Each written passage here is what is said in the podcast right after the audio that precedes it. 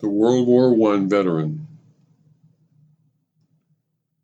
With another Veterans Day having come and gone, I find myself recalling a conversation I had years and years ago in a veterans hospital in Martinez, California, with an old, gray bearded survivor of World War I named Walter. At the time, he had really impressed me with his vivid memories of the war that was going to end all wars. He recalled with great nostalgia everything from the sickening smell of mustard gas to the muddy, rat infested trenches he had hunkered down in for months at a time. He talked at length about all the horrifying battlefield deaths that he had witnessed and how lucky he had been to make it back to his beloved home state of Tennessee alive.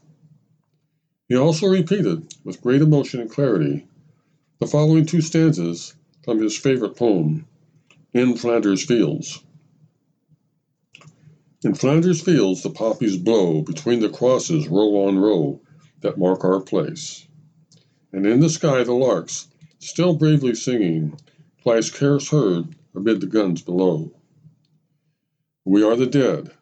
Short time ago we lived, felt dawn, saw sunset glow, loved and were loved, and now we lie in Flanders fields. With his eyes growing wet, he added, that was the most god awful war that ever was. It sounds like you had a pretty tough time, I said. Sonny, he finally replied, the sad fact is that it was also the best time of my life. I don't understand, I said. How can the worst time of your life also be the best time of your life? He sat up a little straighter in his wheelchair and took a deep drag off of a cigarette that he wasn't supposed to be smoking. Do you know how many people on this here earth have died in wars, and in just this century alone? I shook my head, no. Hell, it only took Hitler about four or five years to knock off 40 million all by himself. Add in my war, Korea, your war, and all the other little wars that are always going on someplace. I bet we're talking over 100 million, easy. The number seemed mind boggling. He rolled his wheelchair closer to my bed. I bet you think everyone in their right mind hates wars, don't you, Sonny? I thought about it for a moment and nodded my head, yes. Well, Sonny, you're wrong. If everyone hated it, we'd stop doing it, now wouldn't we? I smiled, and it seemed to upset him. I'm serious, he said. We make war awful appealing, and for a lot of guys like me, it's the biggest adventure of our life.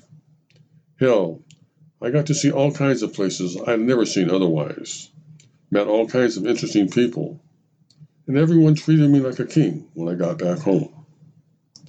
Plus, the whole time I was overseas, I pretty much got to act as crazy and stupid as I wanted.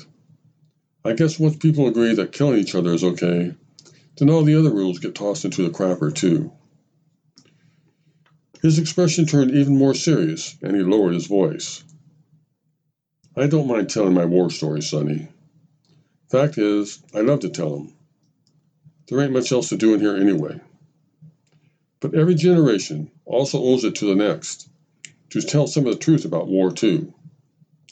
How it ain't all medals and glory. How damn scary the fighting is. How all the wrong people always end up getting themselves killed. How bloody and ugly the dying is. And how few times it settles a goddamn thing.